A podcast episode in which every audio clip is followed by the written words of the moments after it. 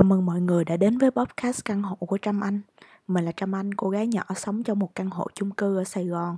Mình thực hiện kênh podcast này để chia sẻ những câu chuyện trong cuộc sống, công việc và quá trình chữa bệnh trầm cảm của mình. Mong rằng nó sẽ mang đến năng lượng tích cực và bình yên cho tất cả mọi người. Mình đã suy nghĩ trong vài ngày về nội dung của tập tiếp theo. Mình đã định nói về Eleven, người mà cho tới thời điểm này về phương diện tình yêu thì có lẽ là chưa ai có thể knock out anh ấy được.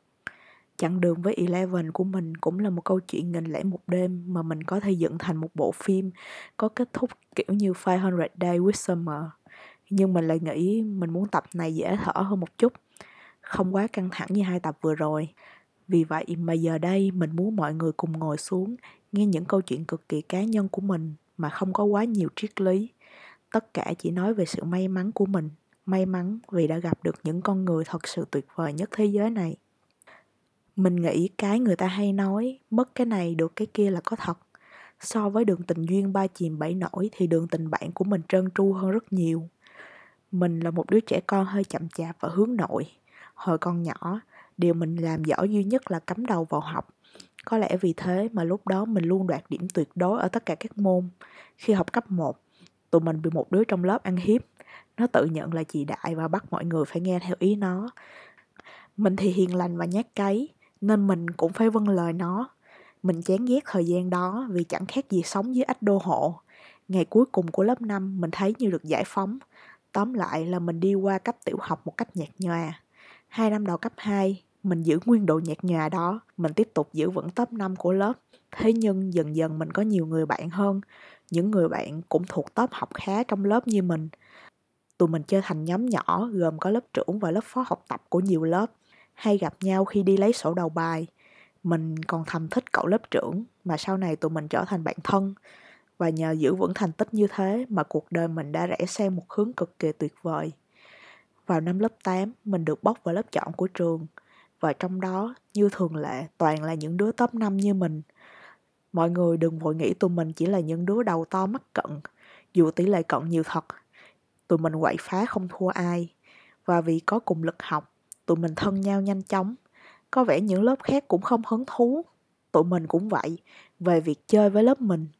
Tụi mình chơi chung và làm mấy trò của bọn học giỏi, những trò đùa mà mọi người có thể thấy thật kỳ quặc như về điểm số, về những kỳ thi học sinh giỏi. Mình càng xa lầy hơn vào cuối năm lớp 9 nhưng mà theo hướng tích cực nha, mình dần phát hiện là mình thích chơi với bọn con trai. Sao nhỉ? Bọn con trai thì đỡ phức tạp hơn nhiều. Và những trò đùa cũng lầy lọi hơn. Ở bên tụi nó, mình có thể cười cả ngày. Cuối năm lớp 9, mình nghe lời rủ rê của bạn. Chuyển xuống ngồi cuối lớp xung quanh toàn là con trai, mỗi mình mình là con gái. Thề, tụi mình chẳng lo lắng gì chuyện cuối cấp. Tụi mình giỡn cả ngày, Thế mà cuối cùng cả đám đều đậu vào những trường top đầu thành phố. 88 và 95 có vị trí khó có thể giành lại trong lòng mình lúc ấy. Mình cứ nghĩ rằng chẳng gì có thể so sánh được với những ngày tháng vui vẻ đó. Nhưng không, lên cấp 3 mình còn vui vẻ hơn. Cuộc đời luôn biết là mình bất ngờ. Mình đã có A12, những người mà đi học chưa đầy 10 ngày đã hẹn nhau đi đầm sen, đặc biệt danh tá lạ kéo nhau đi quay clip giáo dục công dân rồi đứng trú mưa cả mấy tiếng đồng hồ mà kiên quyết không vào quán trà sữa vì không đứa nào có tiền. Để kể về A12 thì chắc cái podcast này sẽ thành nghìn lẻ một đêm mất. Mình chỉ biết là mình đã chơi hết, chơi all in trong ván poker với A12. Mình còn nhớ năm 11, mình đã mạnh miệng nói với bạn trai cũ của mình là với mình A12 quan trọng hơn bạn ấy. Tụi mình cùng cười, cùng khóc trong 3 năm ấy sau này mỗi lần nhìn lại những tấm hình cũ, dù mình là kiểu người ít khi hối hận khi làm gì, mình luôn thầm nghĩ, phải chi đột nhiên lúc này mình thức dậy, vẫn còn ở trong lớp cùng A12. Con Thảo bạn mình ở bên cạnh, kêu mình lo chú ý học bài đi. 9 năm vừa rồi trôi qua như một giấc mộng. Nhìn về tương lai vẫn còn tràn ngập hy vọng. Thế thì tốt quá. Những người bạn mình có ở A12, một số vẫn theo mình đến lúc này, một số rẽ hướng khác. Nhưng có một điều mình chắc chắn, đó là tụi mình mãi không quên những năm tháng ấy. Mình chưa bao giờ có hứng thú xem những bộ phim thanh xuân vườn trường. Vì sao ư? Vì tất cả những thứ trong phim chẳng thể sánh nổi với những gì mình từng trải qua. Một nhóm bạn ư? Không, mình có cả một lớp, cả những người bạn lớp khác nữa. một người yêu thời học trò, mình cũng có này.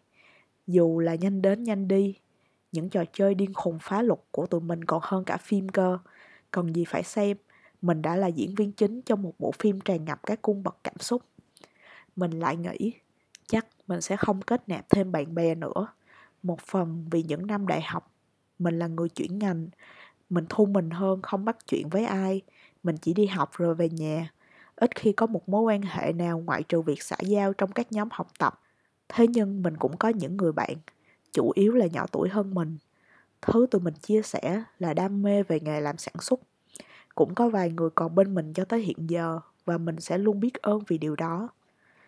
Và sau khi tốt nghiệp, mình lại nghĩ môi trường làm việc chắc sẽ khắc nghiệt lắm và mình sẽ không có nổi bạn đâu. Bệnh của mình trở nặng thêm nên hầu như mình tránh mở lòng với tất cả mọi người dù mình đang làm việc ở đâu đi chăng nữa. Thế nhưng vũ trụ lại vẫn đưa những người đồng nghiệp tới với mình. Ở từng nơi mình đi qua, mình lại có những người bạn mới lo lắng và quan tâm mình. Đôi khi mình nghĩ liệu nói ra tình cảm của mình dành cho người ta thì nó có bay mất không nhỉ? Nhưng mình vẫn quyết định dài dòng thêm một chút để nói về những người bạn mình mới có gần đây. Last but not least, phải không mọi người? Mình có một công việc mới năm ngoái, một kiểu công việc mà cả đám bạn chơi với mình đều không nghĩ là mình sẽ làm. Mình đi làm event dành cho những đứa con nít. Mình đi phỏng vấn với tinh thần là muốn làm việc với trẻ con. Mình sẽ kể lại câu chuyện trẻ con này sau mà mình không hiểu tại sao mình lại đậu nữa chắc là có ở trên độ khi đi làm mình được đi rất nhiều nơi thử rất nhiều thứ mà trước kia mình không tưởng nổi tuy học sản xuất nhưng mình chỉ làm công việc biên kịch biên tập mình không on set nhiều. Mà có on set đó thì mình cũng chỉ đứng quan sát là chủ yếu. Công việc này mình lại cùng làm cùng chơi với rất nhiều bạn mới. Mình có thể tự tin nói rằng nếu không có công việc này và những mối quan hệ này mình không biết mình còn sống tới lúc này không. Nó kéo mình từ trong phòng ngủ ở một thành phố lớn ra ngoài thiên nhiên, đi những chỗ xa lơ xa lắc, kéo mình từ một con cú đêm để phải thức lúc 6 giờ sáng, kéo mình từ một đứa lười vận động phải đi hiking, và chính nó, cùng tình yêu, kéo mình ra khỏi căn bệnh trầm cảm. Những người đồng nghiệp ở đây luôn quan tâm mình, chia sẻ với mình.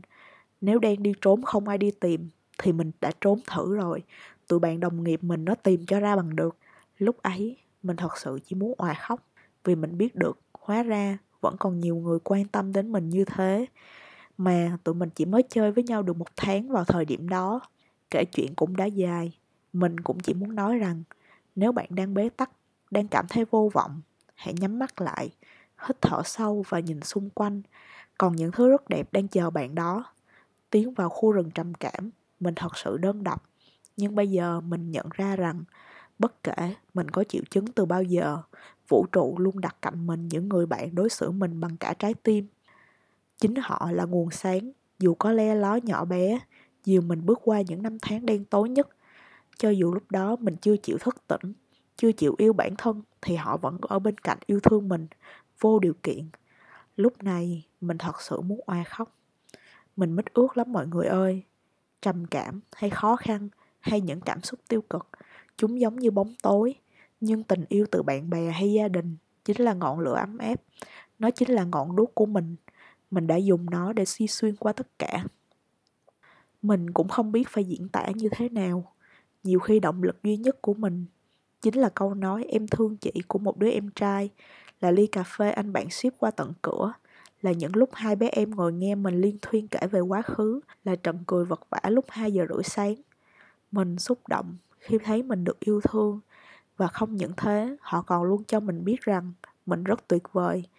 Họ nói rằng mình mang lại những năng lượng tích cực cho họ mình được nghe những câu chuyện khi bắt đầu mở lòng đón nhận những thứ mà có thể họ chẳng trao cho ai nữa ngoài mình.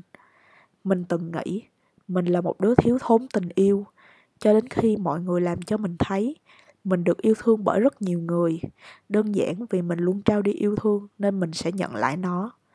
Có những người bạn chỉ đi với chúng ta một đoạn đường, nhưng tình cảm họ trao cho ta trong giây phút đó sẽ là vĩnh cửu, sự vô hạn của tình yêu tình thương này sẽ cứu vớt chúng ta trong đêm tối hãy giơ tay ra và mình sẽ nắm lấy tay bạn Hôm nay tới đây thôi, tập podcast này của mình chỉ mang tính cá nhân.